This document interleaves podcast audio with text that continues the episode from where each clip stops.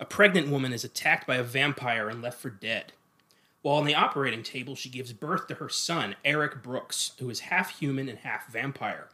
Eric grows up a monster, but when he meets vampire hunter Abraham Whistler, Eric transforms himself into Blade, the vampire killing machine who possesses all of their strengths and none of their weaknesses. They call him the Daywalker, and he is the scourge of the vampire underworld.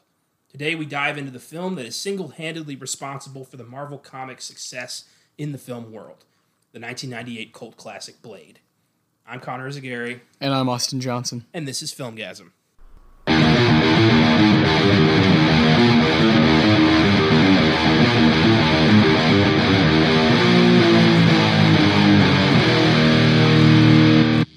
Happy Wednesday, fellow daywalkers, and if there's any vampires listening, may I extend a warm and gracious fuck you. This is our 49th horror movie, Filmgazm. Feels like just yesterday that I stayed at the Overlook all by myself back in episode 1, and now Austin and I are cruising the underbelly of New York City hunting vampires. How far we've come. Hope you learned something with last week's Zodiac episode, and we hope we encouraged you to check out a modern classic with Brokeback Mountain. And if you missed it, we also released a special bonus on Sunday where we dive into our top 10 favorite films of the 90s. Check it out if you haven't already. That was a lot of fun. Loads of fun, and Blade almost made the cut. It did, it was close. It was it, it's it's in that top, you know, twenty or thirty somewhere in there. You know, it's a good movie. Oh, definitely. Great movie. Very excited for this. Well, next week is Weird Shit Wednesday. And for our 50th weekly episode, we'll be diving into the incredible career of the late, great Philip Seymour Hoffman. More on this at the end of the show. You pig fuck! You're going to need some context. Check out next week.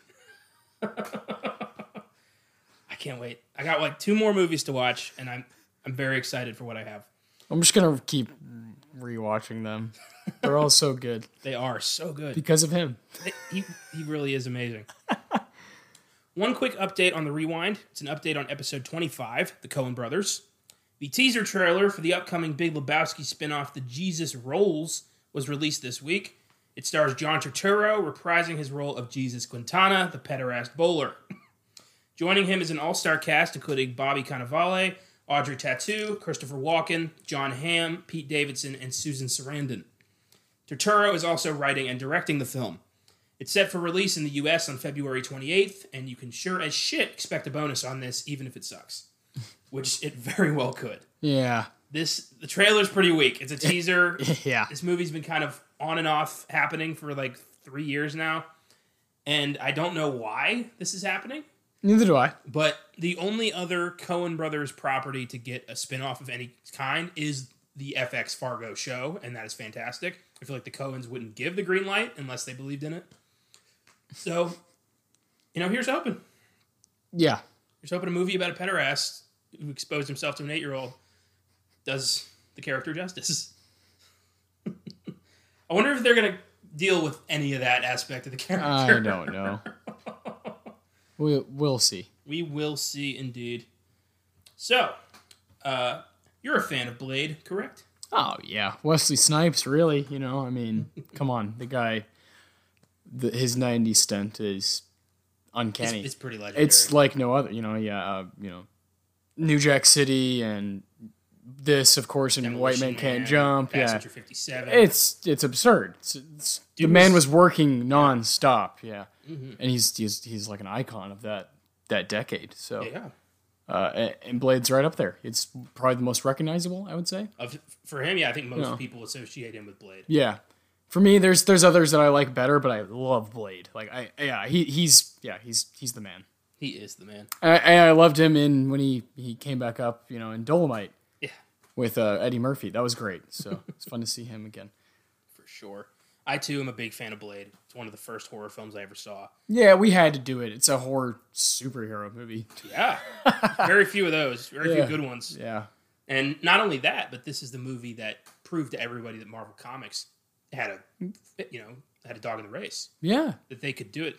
I mean, this was fresh off the huge failure of Batman and Robin. Comic book movies were poison. Yeah. Yeah, and to just kind of like put into context, I don't think people quite realize, like for, for myself anyway, maybe this will help some people out. Like, Blade came out just four years prior to Spider Man. Yeah, It's a weird. It's a weird thing to think it about. It does feel so far away. and then and then bear with me. Spider Man came out five years prior to Iron Man. It's like, oh man, you know, this is there's not a whole lot in between there. You know, you, you really see these are the things that started started to get it moving. well, Blade, Blade's a big part of that. Blade was a serious vamp, uh, serious comic book movie done Yes. by Marvel Studios, and I like to think that because of this film's success, Bryan Singer was able to get X Men off the ground, and then for because of X Men's success, Sam Raimi was able to do Spider Man. Yes. and it just you know the dominoes Kept keep going. falling. It just kept going. Yeah. So yeah, you can thank Blade for all of this. Some sort of snowball effect. Yeah. Yeah. wonderful. I remember great. back in 2018 when uh, when Black Panther came out, everyone was saying, you know, oh, it's the first mainstream black superhero movie, and I'm like, uh, did y'all forget 1998 Blade? Yeah. Don't Big big deal. Don't please don't. Uh, Wesley Snipes. yeah. Oh fuck him then. Like, like I, I love love Chadwick Boseman. I Yeah. think he has some awesome performances that don't get talked about. I agree. But Wesley Snipes. For me, it's just I think. You know, don't forget the legacy here. This this was a very important movie yeah. for, yes. the, for the genre. And that's that's that's a big reason why we had have to do this movie. Had to at some point do Blade is kind of set the record straight. A little. oh yeah, Hey now, that's a big part of what we do here. this is a big part of history. Just Yeah. because just because it's a little over twenty years old now doesn't mean doesn't mean shit. I mean, like you said, serious. This movie's dark. It's got Incredibly, there's some grisly some- shit in this movie. I mean, it opens up. It sets the tone right away with a you know. It's one of the scariest vampire movies I've seen. yeah, They yeah. do a great job establishing the mood and the tone of vampire New the York. the music, the do do do do do do, you know, So 90s. club music playing and then blood spewing out. I think yeah. this movie has maybe my favorite opening scene of a horror movie ever. This the, one of yeah, the club one of yeah. gradually realizing what's going on here, and then the the blood rain and the kid just freaking out. Yeah, Brilliant establishment, sh- like for vampires. Fantastic. Perfect. so Blade is a Marvel Comics creation who first appeared in issue number 10 of The Tomb of Dracula in July 1973. He was written by Marv Wolfman and drawn by Gene Colan. They based the character's features on NFL star Jim Brown, who also played ex boxer Byron Williams in Mars Attacks, among others. Fucking love Jim Brown. hell yeah. At first, Eric Brooks was an Englishman who was born in a whorehouse in Soho in 1929. His mother was a prostitute who was bitten by her attending doctor, who was actually vampire Deacon Frost in disguise. The bite transformed Eric into a vampire human hybrid who grew up on the streets of London and fought Count Dracula. Blade has joined forces with the Avengers, Spider Man, the Fantastic Four, and even Dracula himself at times. He's a mainstream Marvel hero. He's a fucking Avenger. Yeah, Weird to think that, you know, considering how alienated this movie is from the rest of Marvel's films. yeah, yeah. In the film lore, Blade is from Detroit. The origin is the same, with Frost biting his mother before she gives birth to him. He has all the strength, stamina, and bloodthirst of a vampire, but he is immune to silver, garlic, and even sunlight. He uses a homemade serum to suppress his thirst, as he doesn't want to drink blood to survive because he doesn't want to be lumped in with the monsters. He doesn't want to do that. He hunts vampires across the world with his partner and mentor, Abraham Whistler, the man who found him on the streets. Blade was released in 1998, and it was Marvel's first attempt at a big screen blockbuster. At the time, comic book movies were considered laughable, and making one was akin to career suicide, as the recently released films Steel and Batman and Robin had shown. Yeah, 97 was a pretty fucking terrible year for comic book movies. Marvel started developing the film in 1992 with rapper LL Cool J. When New Line Cinema signed on to produce, screenwriter David S. Goyer was brought on to pen the script. Goyer would go on to write the next two Blade movies, as well as Batman Begins, Jumper, Ghost Rider Spirit of Vengeance, Man of Steel, Batman v Superman Dawn of Justice, and Terminator Dark Fate. He has also developed the TV shows Blade the Series, Flash Forward, Constantine, and Da Vinci's Demons. So he's got kind of a mixed resume. Yeah. I mean, he wrote Batman Begins, but he also wrote Ghost Rider Spirit of Vengeance Yeah, exactly. Yeah. Yeah. and Jumper. So some really horrible R- movies. remind me, what's Jumper? Oh my god, Jumper, 2008. That was Hayden Christensen's follow-up to Star Wars. Oh yeah, yeah, yeah, The, kid, yeah. the guy yeah. who can teleport anywhere he wants. Oh my god. For okay, for a reason I thought I was thinking of the movie Looper. Oh yeah, I kind of like Looper. that's subs- that's way Bruce better. Willis and JGL. Yeah. Looper's really good. Okay. Jumper's fucking. awesome. Jumper. I've seen that too. Yeah. Wow. Yeah. Whoa. Prove to everyone that Star Wars was not a fluke. Hayden Christensen is a bad actor. 2000. Batman Begins was 2005. Yeah. I mean, just three years later, he writes just a trash movie. Yeah, and then Weird. four years after that, he writes Ghost Rider: Spirit of Vengeance, which is even fucking worse. And somehow, after that dumpster fire, he's given the the script to the new Superman movie. yeah, yeah, yeah. How about this guy? He's he's starting to make shittier stuff. Yeah, let's give it to him. My God. New Line wanted to make Blade a vampire parody movie, but Goyer talked them out of it. Thank God. New Line felt only three actors could be Blade: Denzel Washington, No, Laurence Fishburne, no, or Wesley Snipes. yeah. I can see '90s Denzel as Blade. I can see that, but I don't see Larry Fish in, in the slightest.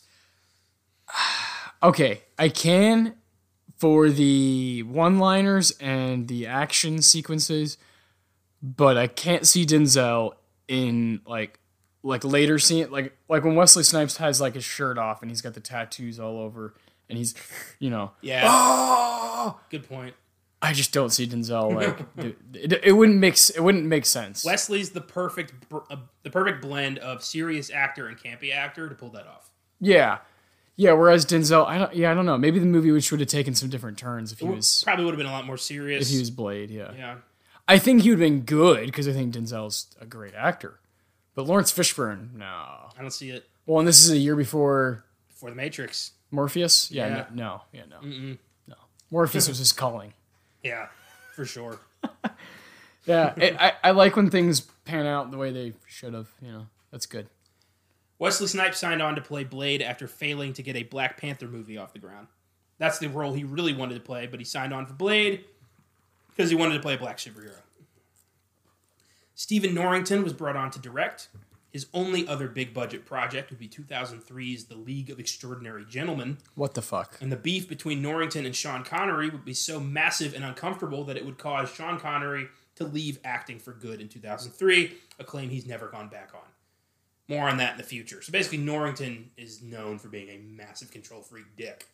Yes. And he pissed off Sean Connery so bad, Sean Connery said, fuck Hollywood, and left. Now he's in the Bahamas just gardening every day. Fantastic. Good for him. I know, but what did we lose because of that? I don't know. I Ugh, you know damn it. he was yeah he he gave us so much good great work. He did. Sean Connery. And I don't think he wasn't ready. He got forced out because he's like, I fucking hate this industry because of this Yeah. dickhead. Well, yeah, uh, yeah. I understand. Yeah, I'm not mad at him. I'm not either. I can't be. I get it. Yeah. Wesley Snipes stars as Blade, the vampire killing hero of our story. Snipes has also appeared in films like New Jack City, Demolition Man, White Men Can't Jump, and most recently, Dolomite is My Name. He would portray Blade in all three films of the franchise. In 2008, Wesley Snipes was sentenced to three years in prison for tax evasion. He served his sentence from 2010 to 2013, and upon release, he's slowly been building a career back. I think he's a little bit more humbled. Yeah, I'd say so for sure. He had a role in the uh, Expendables 3, which was fucking god awful.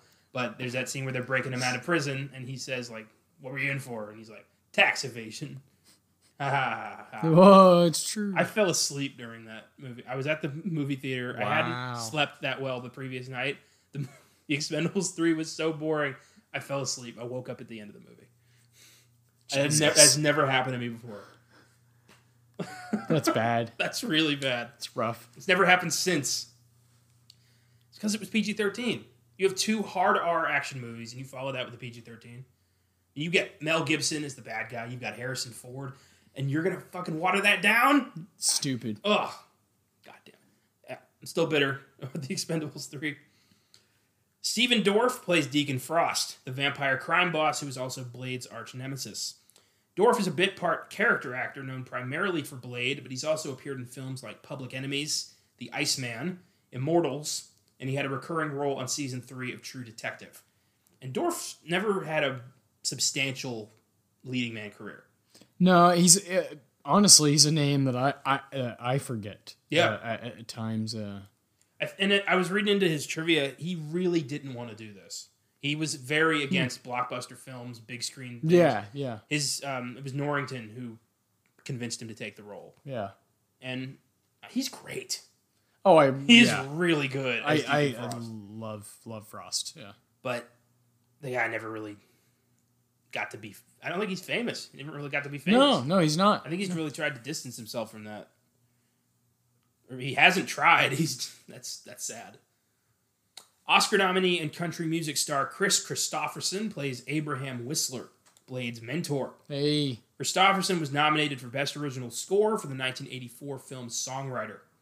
He's had a substantial acting career, appearing in such films as Payback, Alice Doesn't Live Here Anymore, Lone Star, and the 1976 remake of A Star is Born with Barbra Streisand. yes. Kris Kristofferson should be out of place in this movie, but he fucking kills it. Oh, he's great. He is awesome as Whistler. Whistler is I want hmm. him to come back in the new Blade. Me too. He's the I only one I see. wouldn't be this role. surprised if that happened. Yeah, Kris Kristofferson's the man. you know, would be cool actually. What? Oh well, this can work. I was gonna say, what if Bradley Cooper could play him? But he's already, yeah, he's already. What's his name? Rocket. Yeah. Damn it.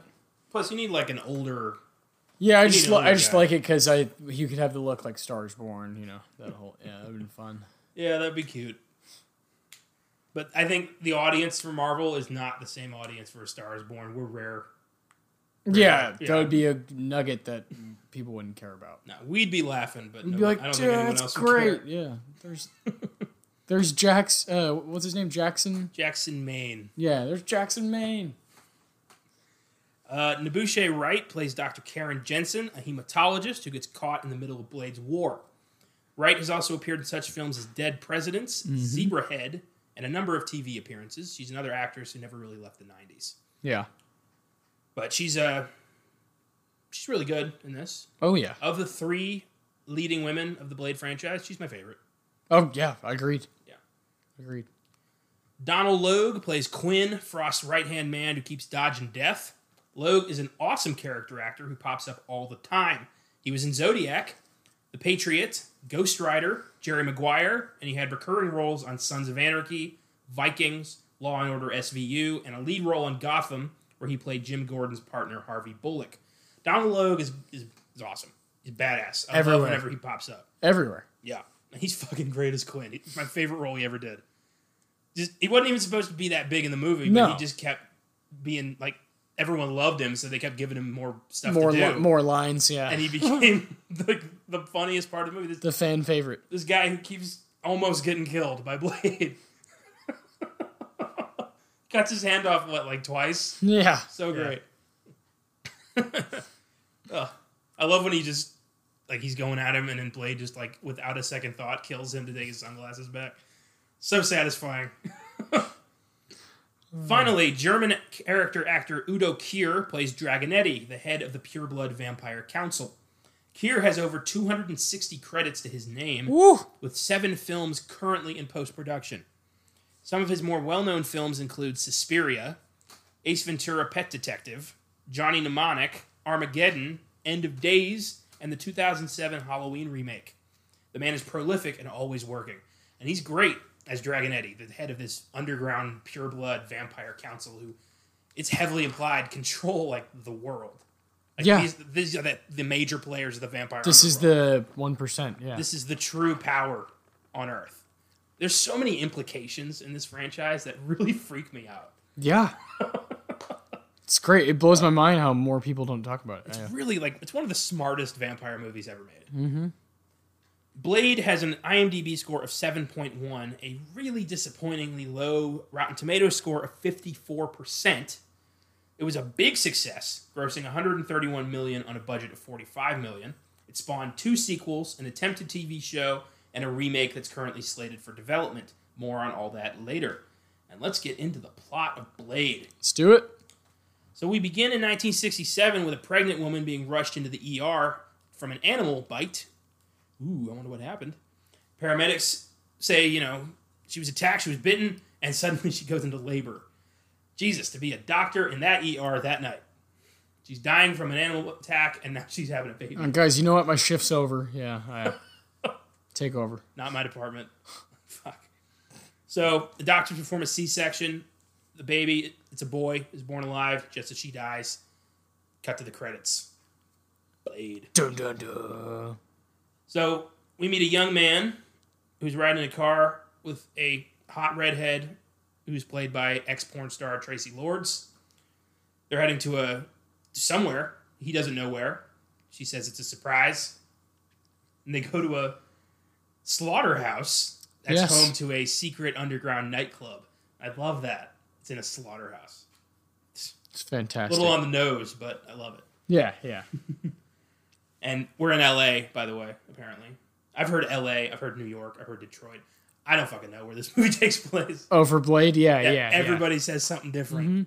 So uh, personally, I think it's New York, but IMDb says LA, Wikipedia says Detroit. So who who knows? Well, I say El Paso. All right, sure. Why not? Seattle. Uh, yeah. yeah. New Jack City. Yeah, all right. Blade is just Nino Brown as a vampire. There you go. there you go. So, uh, this guy, I'm just gonna call him white guy. He goes into the nightclub, starts dancing like, well, like a white guy, and I love the house music. A white guy in the late 90s. Ni- yeah, 1998 white guy. Like, what was that? The name of that band? uh, Sugar Ray. He's Sugar Ray, basically. He just wants to fly. Every morning there's. So they're going through uh. this nightclub, and everyone's you know freaking out, having a party. You see Quinn sitting on the bench getting blown, yeah. and Great scene. I love the guy briefly passes by Frost, and you just you just see like the camera pans on him a little bit, almost telling you like, hey, this guy's important. Remember him. Oh, yeah. Classic. Yeah. Yeah. So the guy feels something weird on his head, and he looks down on his hand, and there's blood dripping from the ceiling. And uh, he starts trying to put these together. Like, why is there blood? And you see in the background, everybody start raising their hands to the sky. And you're like, what the fuck is about to happen? And Game time. pans over to the DJ, and he's standing in front of a big sign that says bloodbath. And then all of a sudden, blood starts shooting from the sprinklers. and this crowd gets showered in blood. And the guy starts freaking the fuck out.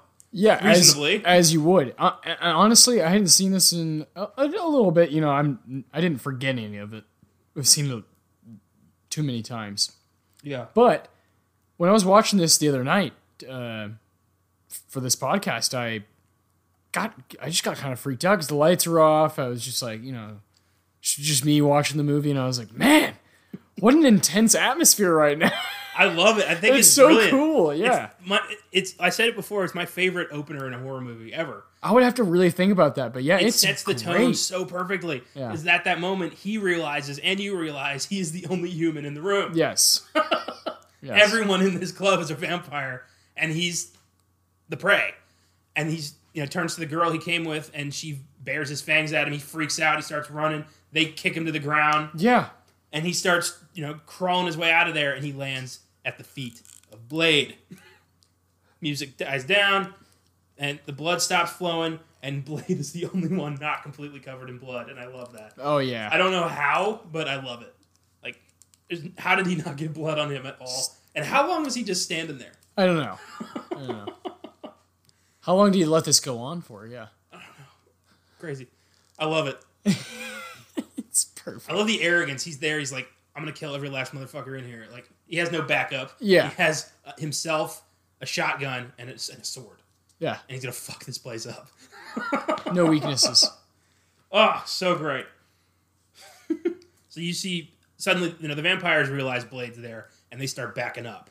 He's the boogeyman of the vampire world. Oh, they clearly know him. Yeah. Yeah. They say, "Oh my God, it's the Daywalker," and then some asshole rushes him and he blasts him with his silver shotgun, and he starts killing vampires left and right. And I love the ash effect is still kind of holds up. It's actually pretty good. It's it does. I- It, yeah, it doesn't look ridiculous. it doesn't. I and like it doesn't The, sound ridiculous either. it doesn't. I like the ash effect better in Blade Two, personally, me too. where Me they too. like burst into flame a little bit. Mm-hmm. But for what they had to work with for 1998 effects, not bad. Yeah, I agree. B plus. I agree. It's awesome. And uh, I love that guy he impales on the fucking sprinkler Oh, through yes. the head. So good. So many great kills in this movie. So they the vampires start fleeing. Blade's just fucking up whoever he can get a hold of, and he ends up in a room with Quinn. And Quinn's like, "Fuck him up!" When he's telling to his gang, "I love that. We're gonna jack you up." God. Nobody ever realizes who they're. You know, there's just a line in Blade Two, where Blade has a a case of light grenades, and he's about to take out all these Reapers, and he just goes, "You obviously do not know who you are fucking with," and then he lights the bomb. That is every second of this movie where he's with Quinn. that's all of Blade. that is all. That's all you need to know about this guy. yeah. You don't know who you're fucking with. Yeah. Ah, beautiful. Well, yeah, I just take one look at his fucking combat boots and I'm like, oh, I'm good. I look at the fucking sword. I don't. I don't need. Yeah. Sunglasses indoors. Like Yeah. this man means business. See, I don't even need to get there. I'm just looking at the ground, going up. I just see the boots. I'm out. That guy's that guy could kick my ass. Yeah. Because there's a cape too. So, this long, and it's all black. You know, all This his is a clothes- man with purpose. Yeah. Yeah. Fuck.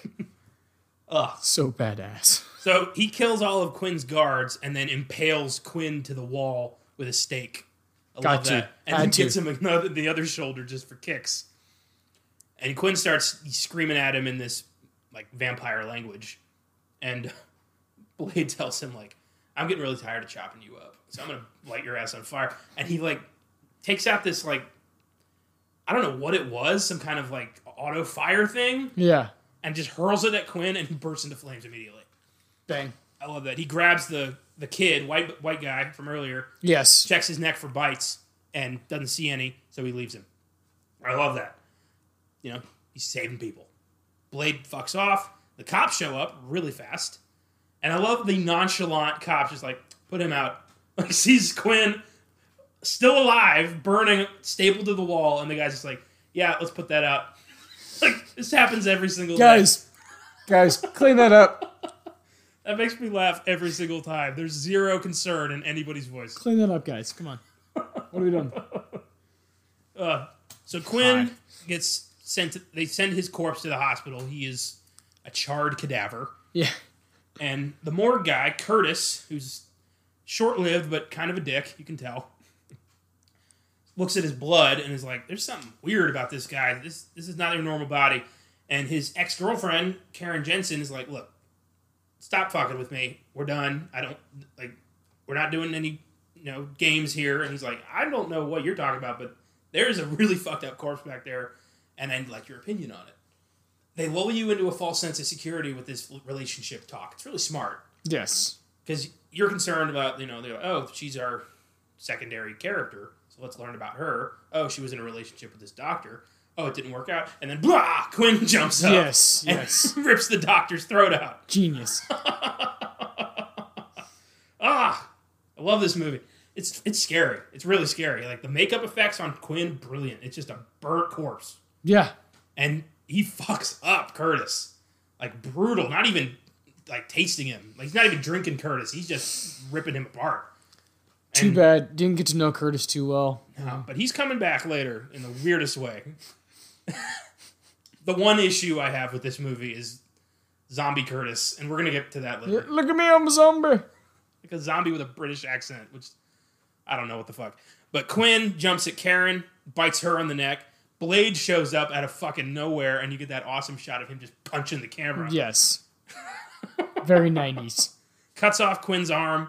Quinn jumps out the window, takes off, lands in a ambulance, freaks the fuck out of one of the of a woman in the back. and uh, Blade's about to leave, and he sees Karen on the ground dying from a vampire bite, and he has a flash of his mother, which is weird because he was literally like one second old when that happened. Yeah. He shouldn't remember that. Probably not. But I get it. She reminds him of his mom, so he picks her up and is going to take her back to his hideout and try to help her. Mm-hmm. And the cops show up. I love when they, they take a shot at Blade and they hit his armor plating, and he's like, Motherfucker, you out of your damn mind? My God. it's such an out of the blue reaction from Blade. pure, that was pure Nino Brown right there. Yeah, it sounds fucking New Jack. Yeah. Oh my gosh. The cops are really intent on taking Blade out Oh yeah. because it's. I think you know. The, I think Whistler says like the vampires own the cops, so they're Yeah. they're told keep a lookout for this guy. This one guy. That's yeah. why they keep popping up really quickly, and I don't know. So Blade gets away with with Karen, gets her to his hideout where we meet Whistler. Yes. And I love your intro to Whistler is he's sanding something down and listening to Creedence. Perfect. That's all I need. I love Whistler. That's all I need. Oh, he's the man. I could also see Bradley Cooper listening to Creedence. that could work. I'm trying to sell you on You're on really trying to sell me on a Star is Born connections here. Yeah. I Just straight, just straight Brad B. Coop to Chris. Yeah. I would give I'll give you Sam Elliott. Okay. He's, All right. I could see him as a Whistler. Okay. Yeah. All right. I'm good with that. Plus, yeah, I mean, Big Coop is already um, Beak. Rocket. Yeah. So, yeah, there we go. Sam Elliott. All right. Or fuck, just let Wesley Snipes do it. Let him be Whistler. That would be awesome, Actually, That'd be very cool. I would totally be on board for that. Pass that torch. Mm-hmm. Or Wesley Snipes should play like Dracula or something. I want him involved. I want a cameo, something. I mean, I think we will in some fashion. But yeah, man, God, I can't wait.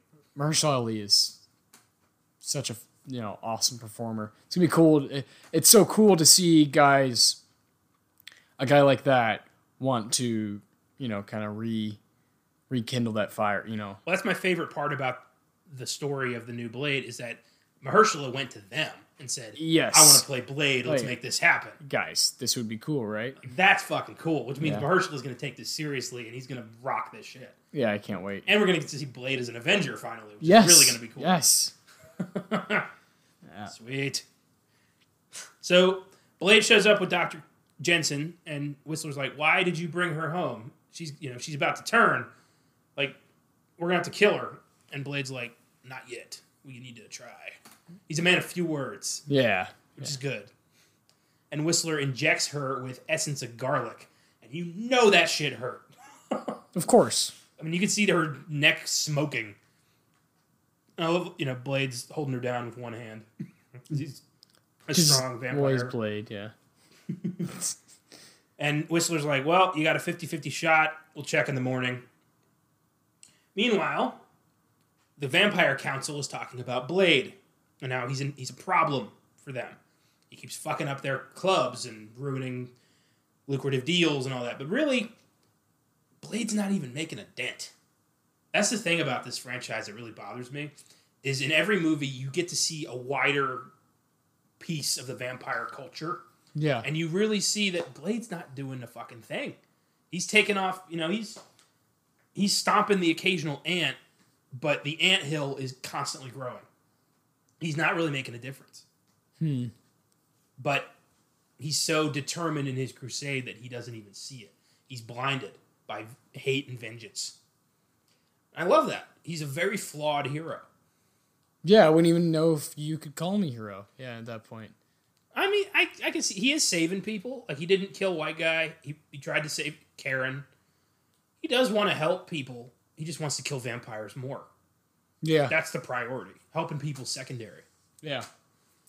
Yeah, I guess it's kind of hard to compare to because because of the vampire aspect and he's wanting to like you said, he's seeking out vampires and trying to kill them more than more than anything. Yeah.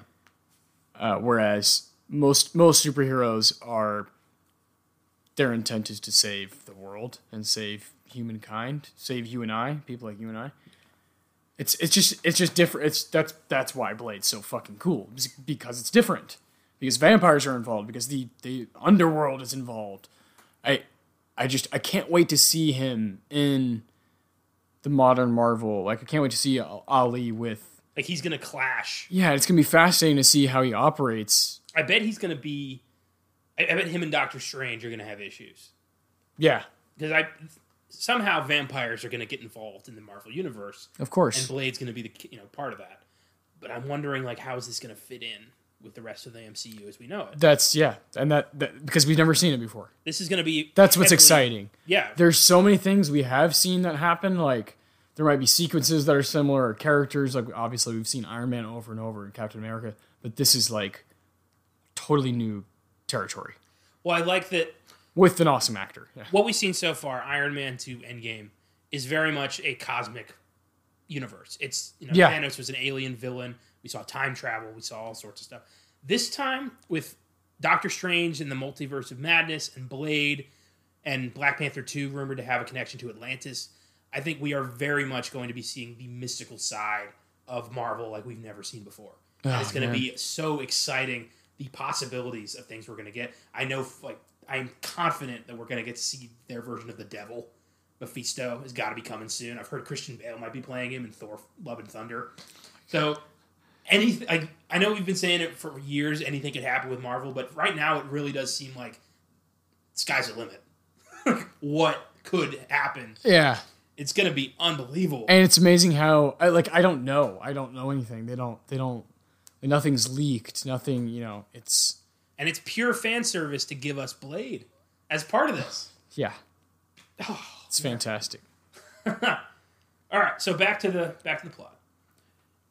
We meet Dragonetti, who's the leader of this vampire council, and they bring in Deacon Frost to explain himself. And Frost is a he's an arrogant prick. He's not a pureblood. He was bitten, but he wants so badly to be a pureblood. He hates every single one of them because they flaunt it in his face. He thinks that vampire is a vampire. It doesn't matter if you were born one or if you become one. You are on top of the food chain regardless.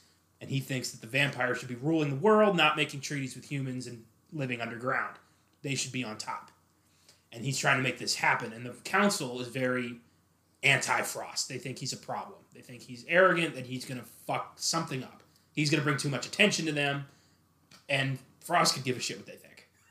He makes it very clear he doesn't care. And he has particular issues with Dragonetti, who constantly calls him, you know, you're not a pureblood. Like that. He's always in his face about it. Yeah. Yeah, yeah. And Frost says, you know, one day you might wake up and find yourself extinct. Oh god. What a line. what a line. Yeah, Stephen Dorff really kills it as Deacon Frost. He does. He does. Best villain of the franchise, hands down. Uh, yeah. I mean this. The first blade is just it's the it's the shit. It is the shit. It's the shit. It- It's got all of the best stuff. Like you said, Karen is the best. Yeah, Dorff is the best as as Frost, and it's an awesome movie. Everything's at There's elements I love from Blade 2 and 3. Same, This same. one is on a whole nother level. Mm-hmm. So the next morning, Karen wakes up, sees Whistler injecting Blade with something. It's his serum that he uses to suppress the vampire gene. And earlier, we see Blade go get some of that serum from some dude we never see again. yeah. I was wondering who is this guy? Well, who knows? I like that Blade gives him like a bag of watches. That's how he pays for his serum. He steals vampires' watches. Uh, it makes sense. I mean, you know, waste not, want not. so Whistler sees Karen. She tries to run. Whistler intercepts her and says, "You know, hey, we got we got some talking to do. I got you know we got to tell you some stuff." Well, Blade just drops down from the ceiling like a fucking ninja. Doesn't even make a noise. He's holding this like weird, like uh, flying guillotine thing. I don't know what it is. Reminds me of like an old Shaw Brothers. so Whistler tells Karen about vampires. Says you know she was attacked by one. They've tried to suppress it, and that vampires are allergic to silver and garlic. Crosses don't do anything. Holy water doesn't do anything. They're very vulnerable to sunlight. Whistler gives Blade a new giant UV flashlight and says, "Let's try this out." And Whistler gives Karen some vampire mace, which is made of silver nitrate and garlic. So if she comes into contact with any vampires, she can take care of herself. And now that they know she's out there, they're going to come for her because she knows the secret. So Blade drops Karen off at her apartment and says, you know, get out of town, take care of yourself, you know, stay alert. And she's like, but it's daytime. Why should I stay alert now? She goes to her apartment. She sees some guy with a glyph tattoo on the back of his neck. the guy is acting very suspicious, which is funny because he's not involved in this at all. But he just goes like, "How you doing?" Like very angrily. It was freaky. Do you think that's placed there to like distract you? Oh, or- Very much so. Yeah, yeah. Because he is clearly involved with the vampires. He's just not there for her. Yeah, yeah. He's got the glyph. How you doing? They're not very secretive about all this stuff. No. I mean, put the glyph somewhere, you know, like put it behind the balls. That's where I would do. That's where I would put it. No one's gonna look there very often. Very often. Very often. If you're looking down there, you're already vulnerable and exposed. You're fine. yeah. Uh, usually, I think most people in their day to day don't have people expecting that, like, inspecting that area. no. Cough, Smart. cough. I would be a good vampire leader because I would know how to handle these situations. Yeah. You can make the right call. Yeah. so Karen gets uh she meets Officer Krieger who breaks into her apartment and says like, "Oh yeah, your your morgue technician friend, he's dead, but I wouldn't worry about that." And she's like, "Why not?" He's like, "Cuz you're dead too, you bitch." And pulls out his gun. He just had to have that one liner. He would have had her if he hadn't said that. You're dead too, motherfucker. And she and she sprays him with the vampire mace, and he's like, "Fuck!" he doesn't react. He's just pissed about it. He's like, "Like what's this garlic?" She's like, "Yeah, it's Blade said it would work against vampires." And she, he's like, "What? Who said I was a vampire?" And in that moment, Blade is right behind him. He Yes. He comes out of nowhere, and he explains that Krieger is a familiar, which is a human that works for the vampires. He, they take care of the vampires' business during the day, in exchange for the hope that one day they might get turned. It's really weird. It's like it reminds me of a Bug's Life of the the ants working for the grasshoppers. Like you're not getting anything out of this deal. They're they own you. So Yeah. like, but it's it's a world where it's it really is kill or be killed. It's human versus vampire. So why do you why are you doing this? Why are they doing this? The whole point of the familiar really escapes me. Like just be a vampire or don't. Yeah. like why I feel like you get nothing as a familiar. You're just a slave. Nothing but everything. Yeah. Yeah. but Blade hates familiars. He beats the shit out of Krieger for no reason at all. It's, you can tell that you can feel the fury in Blade's voice when he's talking about the familiars, the vampire wannabes. He's fucking fucking- fucking sons of bitches. Fucking pussies. it's awesome. He hates them. He hates them more than vampires. They're like, yeah, just snitches. Fucking. They're fucking blood traders. That's what they are. They're like Billy Hoyle from uh, White Man Can't Jump. Yeah. It's just not. Yeah. Have you ever seen White Man Can't Jump? I have not. Yeah, Sidney Deane is like one of the coolest characters. You would love that movie. I'm sure I would. I love Wesley Snipes and I love Woody Harrelson. So, Yeah. No, yeah, fucking A, man. Me too. so Blade looks on the back of Krieger's neck, sees the glyph that's on the back of his neck belongs to Deacon Frost. He's Frost Errand Boy. So, Blade takes Krieger down to the Krieger's car, opens the trunk, and there's a big old case of blood, fresh from the blood bank. He's making deliveries. Nice. And he tells Krieger, like, where's this going? And Krieger's like, I can't tell you. Blade hips, like, knocks his head down into the car. And Karen's like, whoa, whoa, whoa. like, you're assaulting a cop in broad daylight here. You might want to tone it down. And Blade says, like, I'm going to ask you again. And Krieger says, go fuck yourself. And Blade's like, fuck me. No, you fuck this. And he's going to shoot him. It's my I love that. one of my favorite parts. Karen stops him and Krieger takes off running. And Blade's pissed about this. He has to explain to Karen, like, look, you don't know how the world really works. This is the way the world works, and you got to learn to pull the trigger. It's a great little speech. Well, I, yeah, I mean, it's it's fucking Blade. If there's anybody who is, can speak upon what it's like, what it's like to go through life, you know, tough times in life. Walking in both worlds. Yeah, yeah, you know, yeah. Try try being in his shoes. Yeah, he know he knows what the stakes are. Yeah, because he's, I mean, he's never known anything else. Yeah, There is no other world. Like, you know, her way of life has never existed.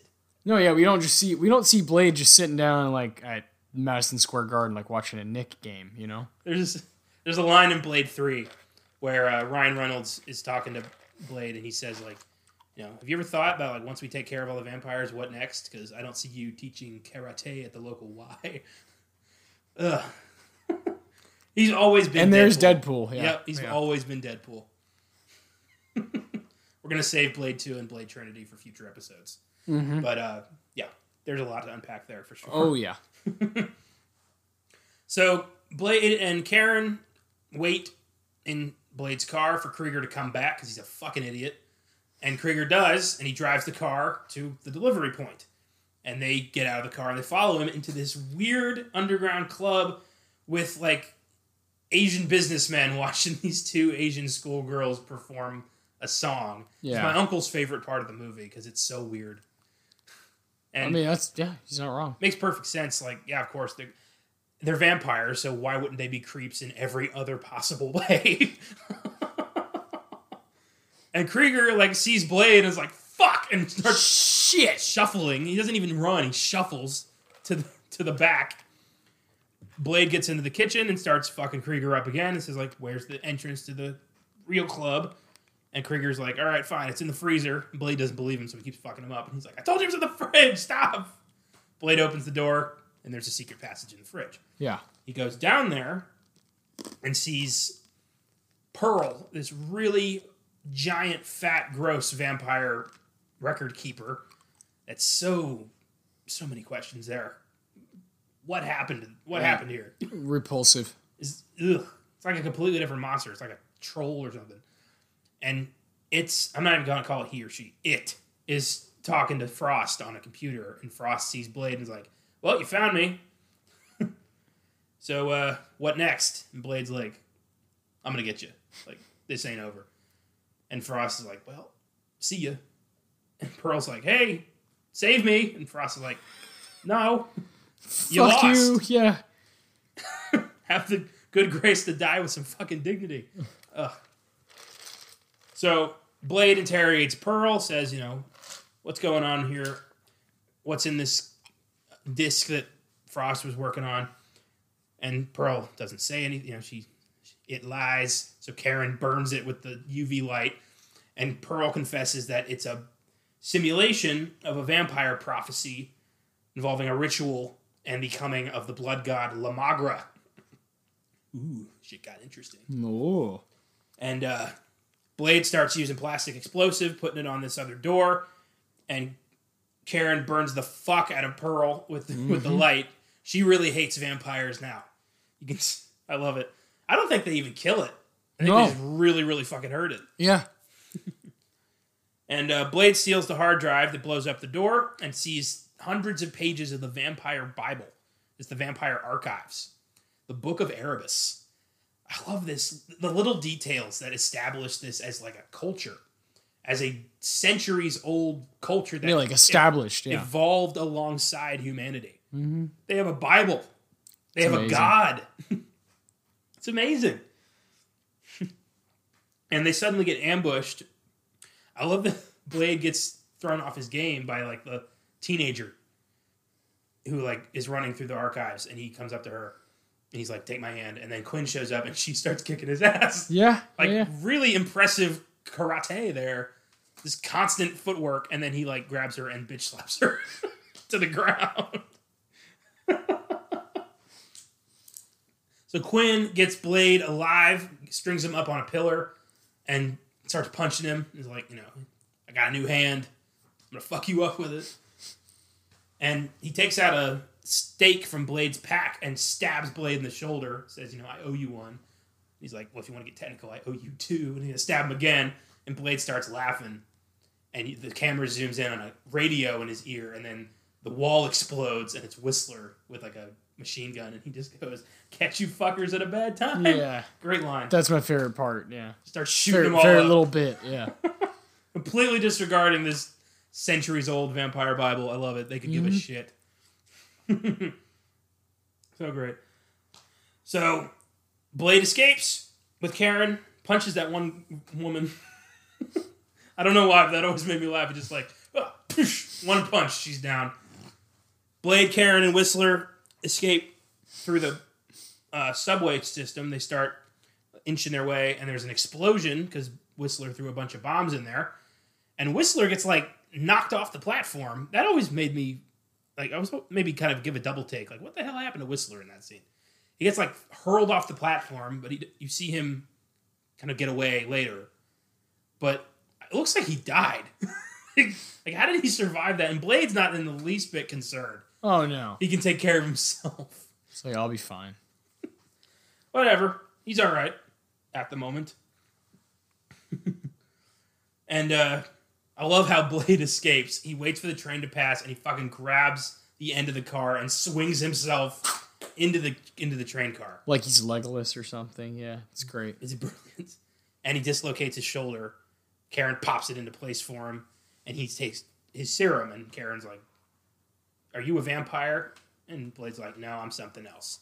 And that's when you learn about the, what Blade is. Yeah. He's the Daywalker.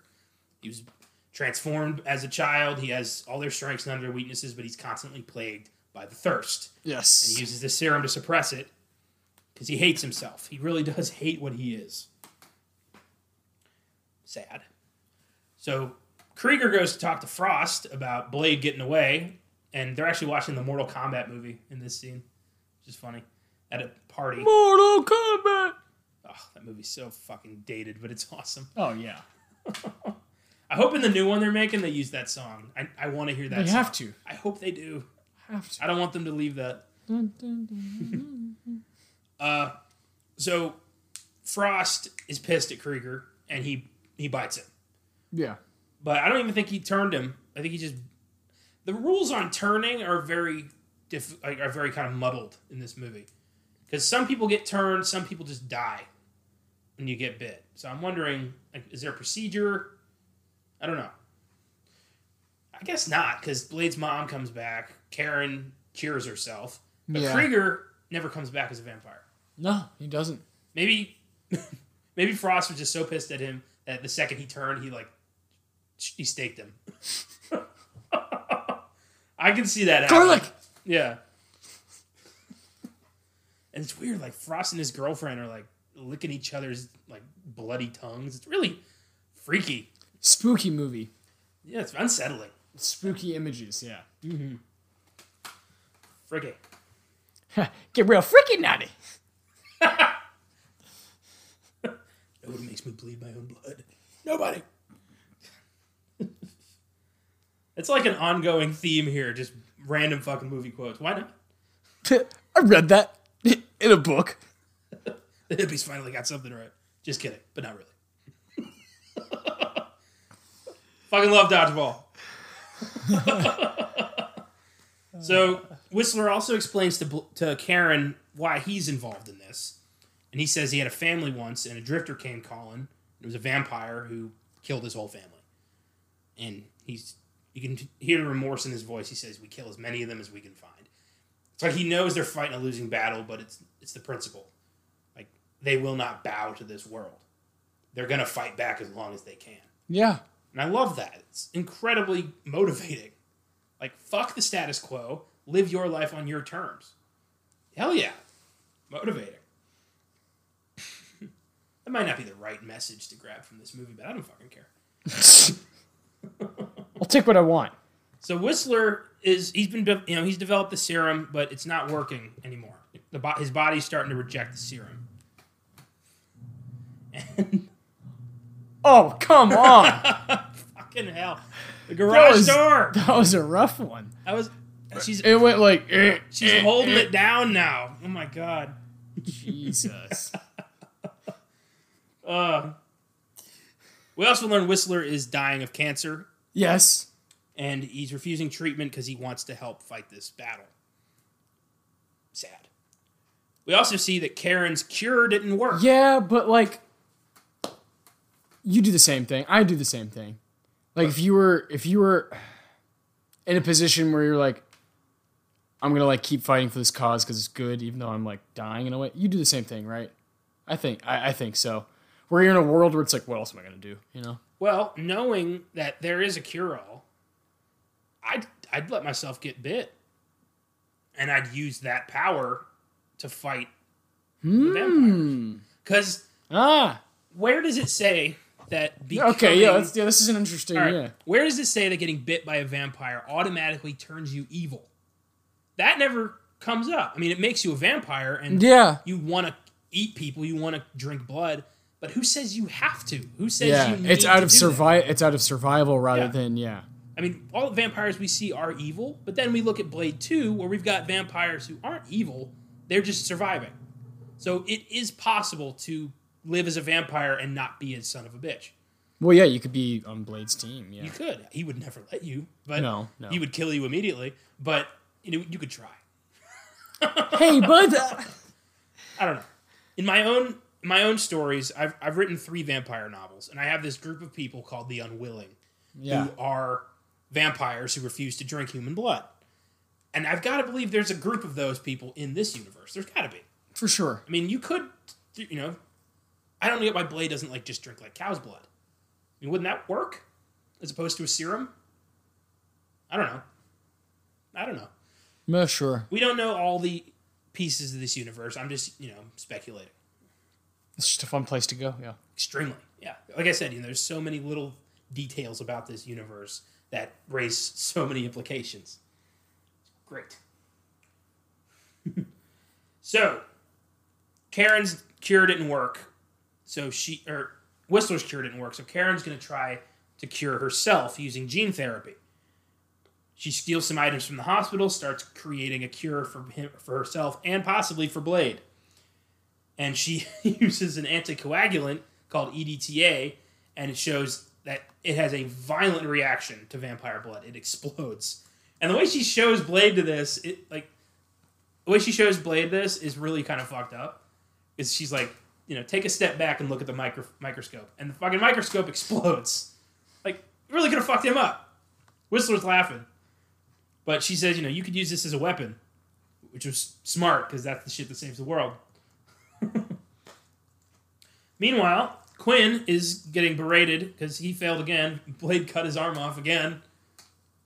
Like shoved his face into a train. It's pretty awesome. So Frost is telling Quinn, like, look, we need Blade alive. And Quinn's like, Are you fucking kidding me? We've been trying to kill this guy for years. Now you want him alive. But Frost is like, trust me, I know what I'm doing. We need Blade alive. Afterward, we see Frost and Quinn abduct Dragonetti and drag him into the onto the beach at dawn. Or it's about to be dawn. He starts smoking. I love that. You can see the smoke coming off his body. Quinn and and uh, Frost are wearing like protective gear and bike helmets, and Frost tells Dragonetti, "The world's about to change. I'm about to change our world, and you're part of the problem. You're part of the outdated world, and it's time for regime change." And he he does the most emasculating thing I imagine you can do to a vampire, and he rips his fangs out. That's grisly. Ugh. Fuck. Oof, just grabs, like, takes a pair of pliers, yanks him out. He's screaming. The dentist. Oof. And they just watch as Dragonetti is viciously destroyed by the sun. Yeah. Like, brutal, brutal death scene. Ma- like, makeup effects. Like the sun attacks. Yeah. Like, ugh. And he explodes. Frost goes back to the Vampire Council and throws Dragonetti's fangs at them and says, like, no. who's in charge now, bitches? And says he needs 12 volunteers. so, back to Whistler and Blade and Karen. Karen is sure that her new formula will work as a cure but isn't sure it'll work on Blade because he was born with it. So she's not sure if this will work. And that's when the stronghold gets attacked. Blade's out by a new you know, serum shit. And Frost somehow found Blade's hideout. And I love that Whistler immediately grabs a shotgun out of the light. Talk about being prepared. Damn. That was impressive. Just like, get out. And ah, this is so sad because Frost just beats the shit out of Whistler. Oh yeah. Like just kicks him in the face. Brutality. Yeah. The hatred is so strong here. They kidnap Karen. They bite Whistler horribly, just to rip him apart. Blade finds him covered in a bloody sheet. He's still alive, and he tells Blade what happened. They took they took Karen. They bit him. Frost is trying to trigger a vampire apocalypse using this La Magra legend, and Blade's blood is the key. The blood of the Daywalker will bring about this vampire apocalypse. And Whistler tells Blade, like, you cannot go after him. And Blade's like, bullshit. it has never been more personal for him. Oh, so sad. A little undermined by the fact that Whistler comes back in part two, but whatever. Yeah. Still pretty. I feel like they couldn't, they didn't go as far as they could have with this. I would have had Whistler be the bad guy of part two. Ooh. Like he became like a vampire. He replaced Frost as like the head of the vampires. That'd be perfect. That's what I would have done. But you know, I would have done a lot. We're not. Yeah, we're not in charge. You know. So. yeah, the blade. The blade franchise would look a lot different. If, uh, I love it, but I do love it. Uh, Blade is kind of emotionless, but I think that's just because he's so detached from humanity. Anyway, it's still there, Whistler tells him, you know, you got to finish me off, and he tells me, to, you know, tells Blade to give him the gun. Mm, so sad because they're both trying very hard not to say like, you know, I love you, man. yeah. Ugh, because they want to be macho and masculine. Come on, let's just get this, get this over with. tells him to walk away, you stupid son of a bitch. Ah, Blade walks away as Whistler shoots himself with the gun. Ah. Don't want to see that. So Blade starts assembling his gears. He's gonna go fuck up Frost Compound and take care of shit. He puts the EDTA formula to use, melts some new silver bullets, makes himself ready to go. Storms Frost Place, fights these two vampires in a hallway, injects them with the EDTA. Jesus Christ. Yikes. That scene gave my cousin nightmares when he was a kid. really? Yeah. Yeah. Well, yeah, I believe it. It's brutal. They explode I believe it. painfully. Like, Jesus Christ. They look in pure agony. Blade kills a whole bunch of familiars. I love Yes, that. All the yes. guards are familiars. He hates those. Mm-hmm. And Blade reaches the final room where he sees Frost's laptop with the La Magra shit, and a woman is there. And it's his mother.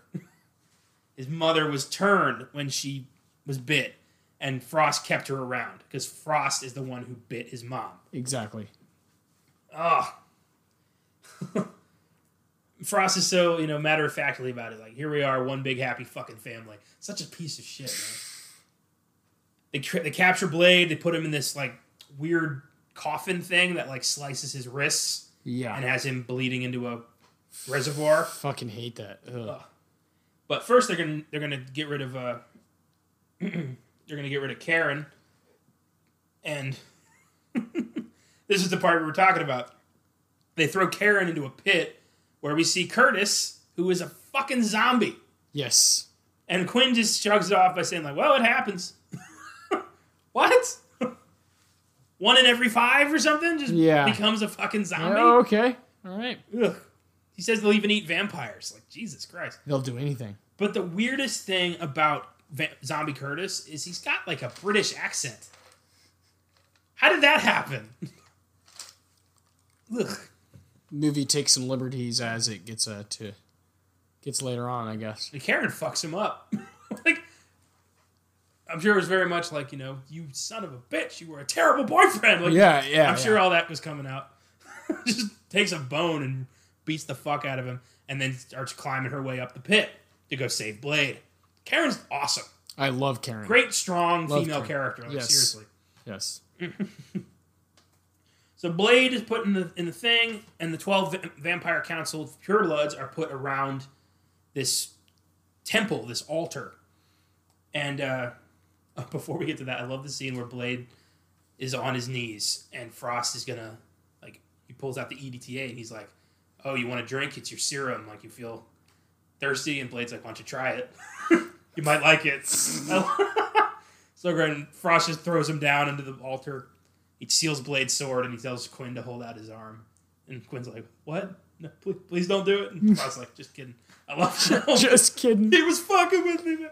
Quinn's whole persona is so hilarious. God, I love it. Ugh. So Blade is drained basically of his mm-hmm. blood. It all starts like converging on the ceiling. Frost stands in the middle of this altar where all the twelve purebloods are standing around him, and Karen gets up there, gets Blade out of the out of the coffin thing, who's now incredibly weak, and he uh, she tells him to drink her.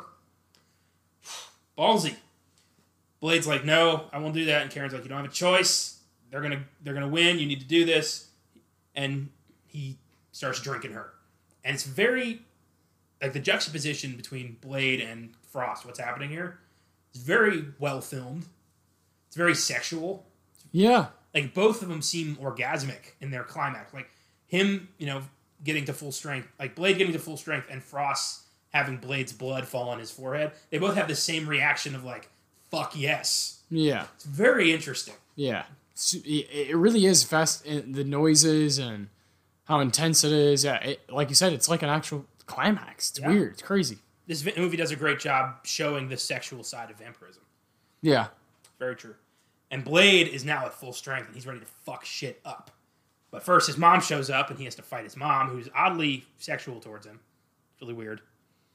And uh, Blade ends up stabbing his mom in the heart, saying, I must release you. Very sad. But at least he got that closure. Yes. Yes.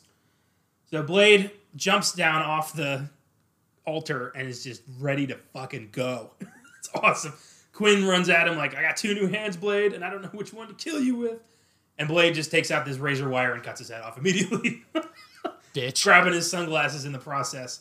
Then he fucks up all of uh, Frost guards. But before that, we see all these weird, like, lightning strikes the altar, and all these weird skeleton souls come out of the purebloods and fly into Frost, turning him into La Magra.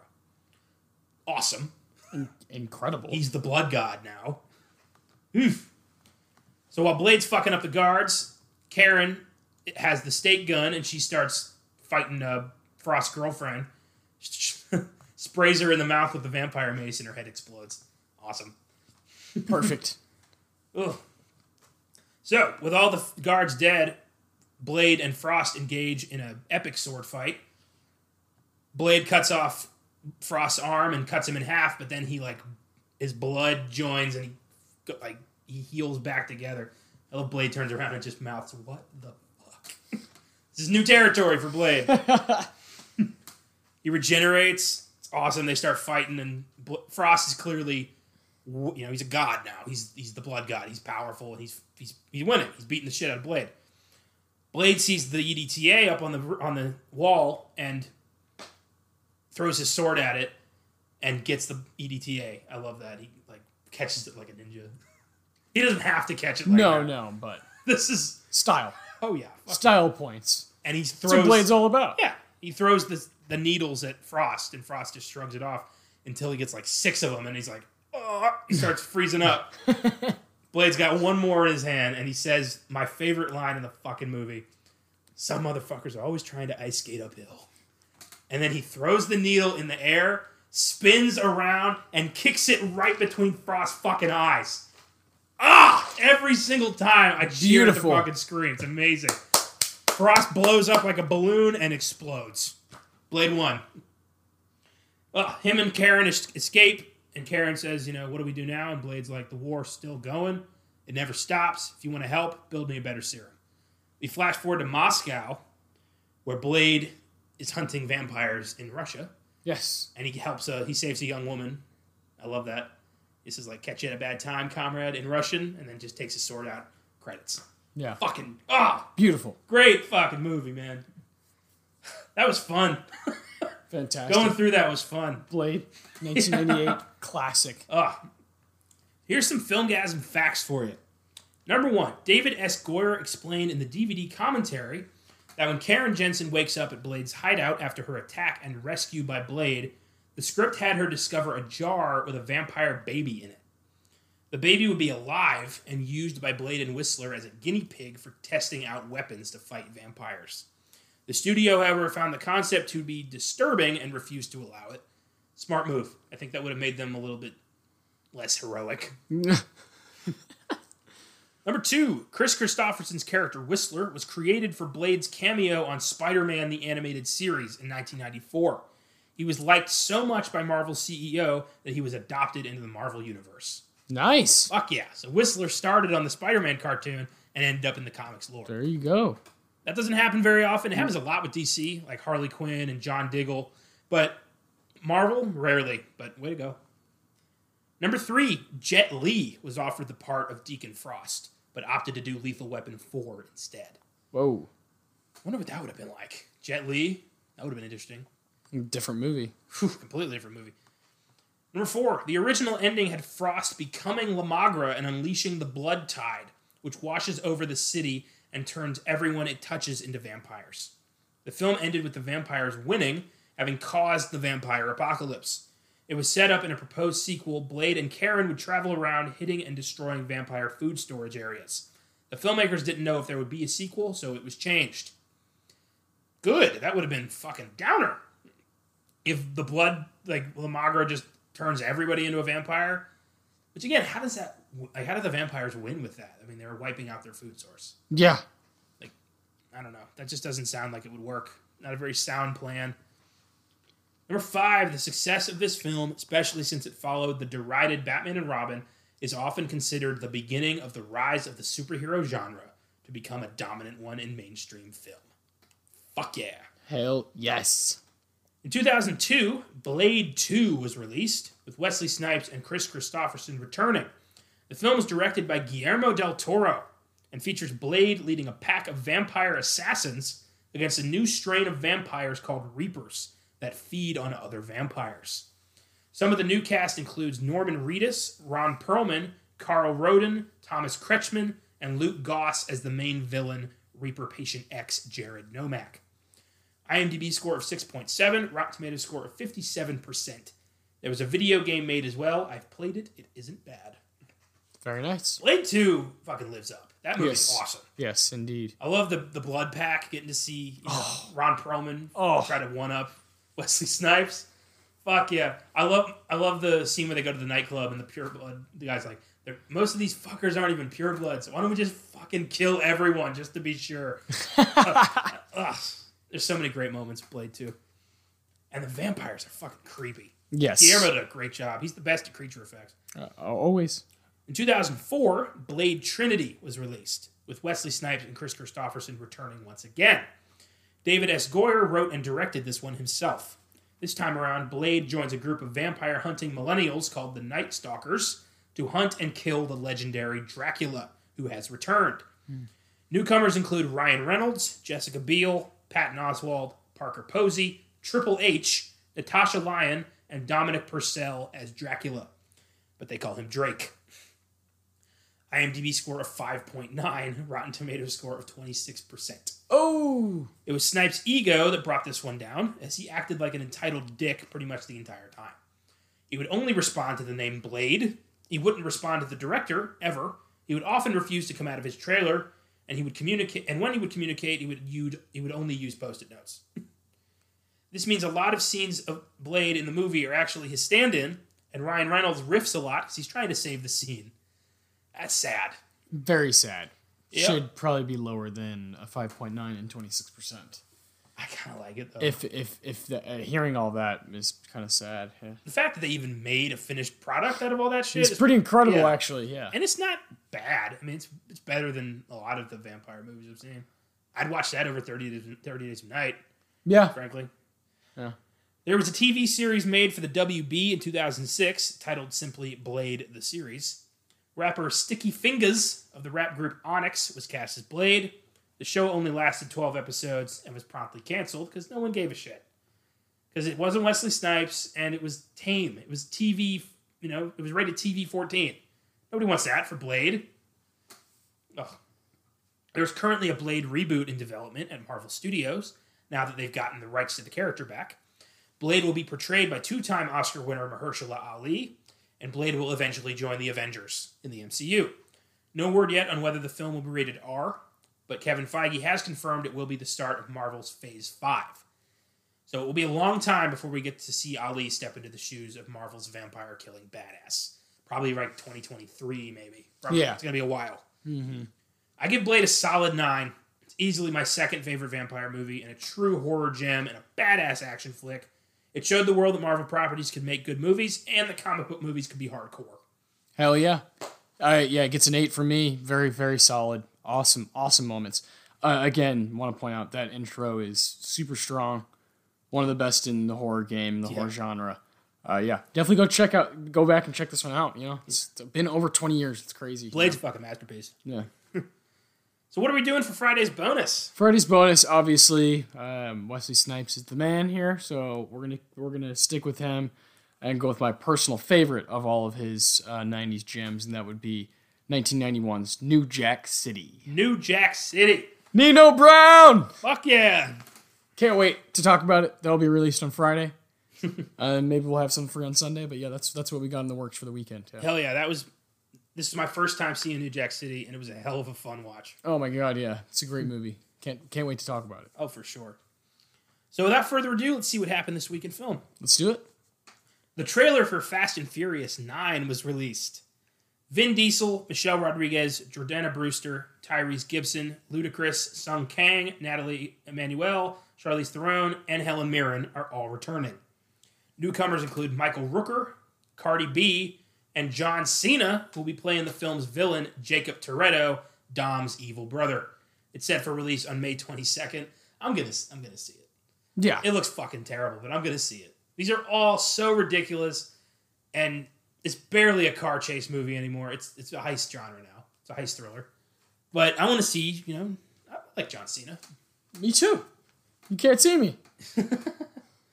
and if and Han's alive now. That's out of nowhere because Jason Statham's a good guy now, and they can't have that death on his conscience. so Yeah, yeah, yeah. I think that this movie's not going to be as successful as they've been in the past because Dwayne Johnson's not in it. So we'll see. But I mean, if the trailer's anything to go by, the stunts are going to be just as fucking crazy, and it's going to be fun. Nobody's going into these movies expecting, you know, Best Picture winner to 2020. That's not happening. Next up, Paul Reubens has expressed interest in doing a dark, gritty Pee Wee Herman movie. And of all people, the Safdie brothers are interested in directing. Why? Don't know. Paul Reubens, I get that he wants to have a career, but he's got to let Pee Wee die. It's weird. It's always been weird. It's even weirder now that he's in his like 60s. yes, yeah, I'd say so. Not for me. I never liked Pee Wee Herman. It's weird and unsettling. I think it makes no sense. it's stupid. But I'll watch it if the Safdies are going to do it. Yeah, yeah, yeah. Same. If there's gonna, it's gonna be different and interesting. They'll have some sort of take. Yeah, but I just don't. I don't know. I see it falling through. yeah, I can see that. It's like some Tarantino Star Trek movie. Sounds good on paper, but is it going to happen? Probably not. Yeah. Next up, Taron Egerton and Scarlett Johansson are rumored to be in talks to star in the upcoming Little Shop of Horrors remake. Fuck yeah. Hell yes. And if they're going to do that, do it right, and I'll take those two for sure. Yeah. I mean, Taron Egerton, he's played it on on uh, on the stage. He's he's got experience doing this already, Yeah. and he looks Scar- like and ScarJo is a great, yeah, Yeah. great performance. you put a pair of glasses on him, you make his hair a little curly, and he looks like Rick Moranis. Yes. yeah, I- I know that. That's very exciting. Yeah, it'll be really cool. Little Shop of Horrors is one of my favorites. Classic. I love that movie to death. Next up, Jodie Foster is directing a movie about the 1911 theft of the Mona Lisa, which ought to be pretty interesting. I didn't know about that. In 1911, the Mona mm-hmm. Lisa was stolen, How about that? and it was recovered, obviously, but cool story nonetheless.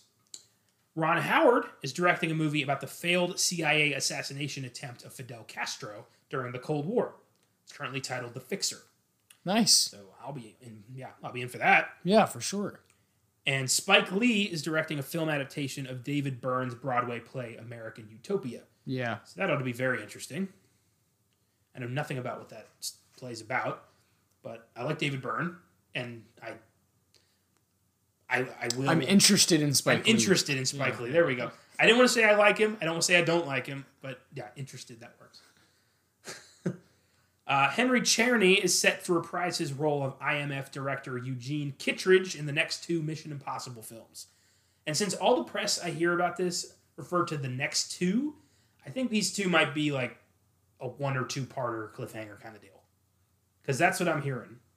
Like everybody's talking, you know, everyone who's involved, who's joining these, are joining the next two films. Yes. So I think there's something to that. Next, Disney has announced a planned Hamilton movie starring the original Broadway cast, led by Lin Manuel Miranda. Yes! Let's do it. For everybody who couldn't afford a twenty five hundred dollar Broadway ticket, will finally get to see this goddamn show. Yeah, I know. I know. yeah, exclusivity in art is the thing that annoys me more than anything in the entire world. Is when you don't allow people to see like your product or your, for, like you know. I understand you want to make money off of it, of course. You know that's why it's cool to go see a movie for like eight bucks. You know during the day, that's like oh this is really cool. Well, I don't think the like I don't think like the cast or as director has anything to do with that. No, no, no, That's no, all I- theaters. Yeah, I know that's what I'm saying. It's it's art in general. It's, it's no, it's uh, it's people. We're the ones who buy the fucking tickets. Not those tickets. Those are the going to the, the high rollers. yeah, well, I mean, I I've like known people who've gone to those. You know, I mean, I've seen some Broadway shows, but not like first run like Hamilton. oh no, well, yeah, those you have to be in line. Yeah, yeah, yeah. for those. Yeah, You got to be like you know, you got to be an heiress. yeah. My my point is, I would never be able to afford a ticket to Hamilton or oh, me anything like it. Yeah. And now I have access to it, and that's great. Yeah, for sure. I would be I would be really ashamed if I didn't have access to like um like a movie I really wanted to see, you know? If it was like, oh no, you need to spend this amount of money to, to see this movie because it's directed by this guy. That that would suck, you know. But movies are kind of have always been I would break into so many movie theaters. oh, me too. yeah, you and I would be in prison. Yeah. Pirating movies. Yeah, for trespassing into, into theaters over and over. Yeah. No, yeah, that, that's just something that's always kind of like bothered me. Is like certain things like, nah, you can't come see this. You don't make enough money. Nah, you can't enjoy this. That that kind of sucks. I like I like when there's an opportunity to see it. I agree. And uh, yeah, I'm with you. This is great. That That's why you know I love these movie adaptations of Broadway shows because I Yeah. get to see these things. yeah, yeah. I just wish the Broadway shows and Ticketmaster and all those websites and stuff would fucking have a goddamn heart. You know, I know. that's that's what I'm basically saying. Yeah. I, did- I went to New York a couple of years ago and I saw Jersey Boys on Broadway and I saw Chicago. nice. When I saw Chicago, I saw the hottest woman I've ever seen in my life in person in that show. I saw. And I haven't stopped thinking about her since. It's been two years. I saw. I went. I went in 2010. Uh, I was going into my freshman year of high school, and I saw Wicked, and I saw. It was that one with that American Idol guy, Rock of Love or Rock of Ages, or I don't. I don't know what it was Rock, called. Rock of Ages, yeah. Yeah, because it turned into a movie. Yeah. Uh, with Con. Rock of Love is Bret Michaels. That's right. That show. That show was hilarious. uh, Constantine Morales, I think is his name, or I don't know. He was on American Idol, and then was yeah, he's in the movie. I don't know. It, it was cool. It's fun, but yeah, I was just like I, I don't know. I, part of me was like I don't feel right because these were a certain amount of money, and I'm just like uh, for what exactly? I don't know. We got discount tickets because they've been out for a while. Yeah, I mean, Jersey Boys has been around for decades. yeah. Chicago too. Well, yeah. I mean, yeah, we didn't. Yeah, I mean, Wicked and whatnot. I, I, I remember that Rock of you know, Rock of Ages. that that was like had just come out. That was just at that time. And I remember my dad being like, "Oh, this is you know, this is like a nice show, guys." Like, and I remember being like very appreciative and like it was amazing and loud and. But I was just like, I don't, I don't know, like. What's, Ticket price is insane. uh, Yeah. yeah, and you're like, what am I? What am I walking away with here compared to a, a movie? I don't know. It's just it's just odd in my head. I have a hard time justifying it because I don't have that money. People who are rich doesn't matter. Well, for us, like, in addition to buying tickets to a show, we have to buy tickets to New York. We have to go to New Yeah, yeah, yeah, yeah. and actually, you know. Yeah. So it's Stay in a hotel. yeah, it's a bitch. We have to like pay for food while we're there because you gotta fucking eat. Yeah, it's crazy. Yeah, no, yeah. It's just it's just sad, and I'm not even like for myself because I'm not like dying to see Hamilton. I mean, it would be cool as fuck. I'm dying to see him. I know there are people who are like yourself who are like who would love to see plenty of plays live, uh, but just can't. I'm dying to see. I really, really want to see Harry Potter and the Cursed Child, That'd be fun as shit. but yeah. I know it's not going to happen. yeah, It's a shame. Plus, I heard they're doing Back to the Future the musical, and I will mortgage my fucking house to go to that. Yeah, yeah. Or just yeah, I will sell everything I own to go just lie, just just lie. Like, yeah, no, I have tickets. Uh, let me in. I'll just Jedi mind trick those sons of bitches. Yeah, yeah, it'll be fine. It'll be fine. I have a front row seat. You have a front row seat. My God. Yes. Finally, audio was leaked in which Amber Heard confesses to abusing her ex-husband Johnny Depp.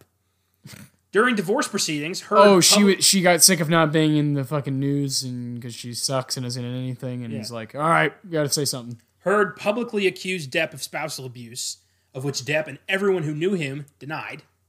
Now, this new audio discovery proves once and for all that while Johnny Depp may be an idiot for getting involved in this in the first place, he is not a wife beater.